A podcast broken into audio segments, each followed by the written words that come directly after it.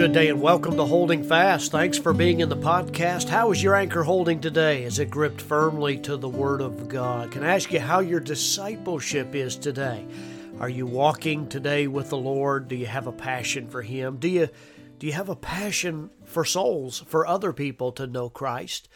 Uh, we are currently in the midst of our missions conference at our church, and it is a needed reminder and a reboot for our own passion for people who need Jesus Christ as Savior. Uh, there are some themes that we will always be unqualified to speak on. Certainly, this is one that that uh, I feel so keenly. Uh, but yet, these themes are so vital that we just can't overlook them. Uh, if we speak about the need for us to to have a deeper passion for souls, it's with the confession that we need this ourselves. And that's what I pray for. That's what I'm praying for you. So, this emphasis in this podcast and in the next one to follow will be, uh, I think, a good reminder for us. If you're a disciple of Jesus Christ here today and you have the assurance of a home in heaven and you've experienced the forgiveness of sins through Jesus Christ, your Savior, uh, this should be a prime motivation for you to long to ha- for for other people to experience that as well. Um, if if we want that passion for souls, then we need to pray. God, give me a fire in my heart. Give me a longing to see other people rescued, saved from absolute separation from Him. So, if we're asked, if we are to ask that question, what are the qualifications for successful soul winning, for bringing people to Christ? It, I think you would have to mention several things, but I think the at the forefront of those would be number one, you got to have an absolute assurance of your own salvation. If you're constantly in fear about whether or not you're even saved, then it's going to be hard for you to feel compelled to reach other people with the gospel of Christ. I think also at the top of that list about being a qualified soul winner is that you've got to be living a separated and consistent Christian life with a walk with Christ. Uh, there needs to be something where your Christianity is not withheld to just a Lord's Day, but rather you are you are passionate about living for him every day. Story that comes to mind is in Luke chapter 5 to me uh, as a prime illustration of this, you'll remember the incident in the life of the Lord with the miracle of that uh, catching of all of those fishes. And so he had Simon Peter there, and he gives them instruction to launch out into the deep and let your nets down for a catch. And of course, Simon complains in verse 5 of Luke 5 and says, Look, we've worked all night. We haven't gotten anything. But okay, whatever you say, at your word, I'll let down the net. By the way, there's a good instruction there as well. But verse 6 says, And when they had done this, they enclosed a great multitude of fishes, and so their net brake. Boy, in verse 8, I love this passage. When Simon Peter saw it, he fell down at Jesus' knees, saying, Depart from me, for I am a sinful man, O Lord. For he was astonished at all that were with him at the draught of the fishes which they had taken. And so was also James and John, the sons of Zebedee, which were partners with Simon. And Jesus said unto Simon, Fear not, for henceforth, from now on, thou shalt catch men. Uh, living with the Lord and walking with Him living as though he's the most important thing in your life is essential if you're going to win other people to Jesus Christ. And then I would also suggest the qualification for good soul winning is that you got to know the enabling, the special anointing of the Holy Spirit. You have to pray for his presence with you, for the power to be able to do what needs to be done when the opportunity arises to reach people. But I think overall, we must have a passion for souls. How is your passion for lost people around you today? A burden for those that are traveling on, that are literally hell bent into a Christless eternity.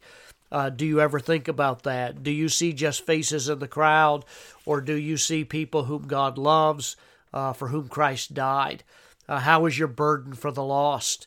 Uh, I remember reading a story about a, a, man named Robert Laidlaw, who was actually a, a, a great commentary uh, commenter on the text of Scripture, and he uh, asked the question, he said, Can you say that you have an intense burden for souls?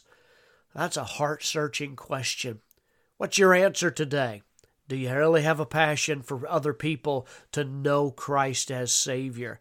And again, that's assuming that you've taken care of all those other issues about assurance of your own salvation, uh, that you're living regularly, frequently um, uh, for the Lord Jesus Christ in a consistent walk. Um, but how is your passion for souls? One of my favorite authors, and I try to pick up everything that he's ever written, is a man named J.H. Jowett, John Henry Jowett, J O W E T T. You get anything by him, and it'll be a, a, a warming effect on your soul. But J.H. Jowett wrote a book called The Passion for Souls. And in it, he wrote this quote, The gospel of a broken heart demands the ministry of bleeding hearts. When our sympathy loses its pang, we can no longer be the servants of the passion. We can never heal the needs we do not feel. Tearless hearts can never be heralds of the passion. We must pity if we would redeem. We must bleed if we would be ministers of the saving blood. How much real concern do we have for those who are without a knowledge of the Savior? Um, do do we fail to win the lost to Christ because we don't feel the depth of their need? The reality of the uh, the uh, spiritual existence of those that are around us ought to be that which which confronts us on a regular basis. And I don't know about you, but I have to be reminded of that. That's why we have things like missions conferences and preaching on evangelism and things to reboot that and to rekindle our knowledge that everybody will have to spend somewhere in eternity forever. How does a passion for souls show itself? Uh, if you have a passion for souls, soul winning is going to be a main business of our lives. And it's not just going to be some scheduled visitation activity at church, but rather it's going to be like the sower of seed in the scripture that constantly is going out and broadcasting the message, the seed of the Word of God, giving it out. That's going to be your main practice in your life. What are you really living for? Are you living for the next sporting event? Are you li- living for the next hunting season? Are you you're living for the next whatever it is that's in your life? Uh, it's got to be that which is the center, the greatest ambition. Uh, success and money just are not going to satisfy. There has to be a, a holy, if I could put it this way, must in our lives as there was in Christ. That I must do this. I must make this a priority to have a real passion to to uh, to win the lost. I I read that passage there in Luke. Luke talks about you. Uh, Jesus says, "You're going to be fisher. I'm going to make you to catch men."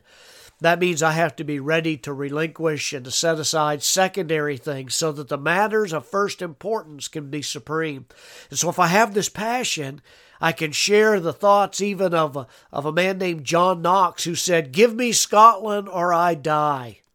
Give me New Hampshire or I die. Give me New England or I die. That's a passion for souls, and it's something that does not come natural. It's something that has to be given to you by Almighty God. Let me suggest this if you have a passion for souls, your service for God will be watered with tears uh, you compare the Psalms in the Scripture, Psalm 126 6 and Luke 19 41 and, and Romans 9, that great passage where the Apostle Paul said, My heart is crushed. I'm broken because my countrymen have rejected the Messiah. I'm praying for their salvation. If I could have my own soul go to hell so that they might be saved, I would do so.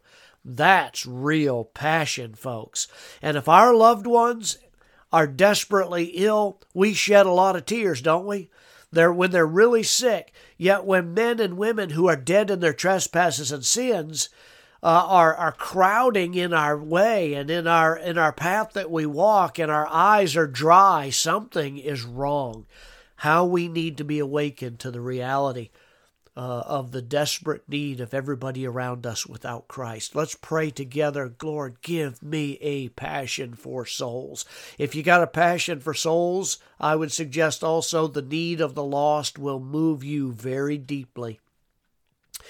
When you look up Matthew chapter 9 and verse 36, you're reminded of that because our Lord crested the top of the Mount of Olives. And when he did so, all of the city of Jerusalem was spread out before him. And the Bible says that he literally wept. He cried over the need of those people. When he saw the multitudes, even in Galilee, uh, he was moved with compassion on them because they fainted and were scattered abroad as sheep having no shepherd. That's the heart of our Savior. It's the heart of our Lord. And I'm suggesting to you that's the heart that we need to develop. A real concern for souls will not will move not only our heart, but it's going to move our feet and our tongue to tell somebody. Uh, somehow, uh, we'll we'll be on the job looking for somebody who needs a who needs a savior. If you have a passion for souls, you're going to be willing to lose your life for the sake of others. That's what Jesus did. If you have a passion for souls, you're going to rejoice when a soul is saved. How do you feel in an evangelistic service when nobody responds to the invitation? How do you feel when they do? Is it exciting to you?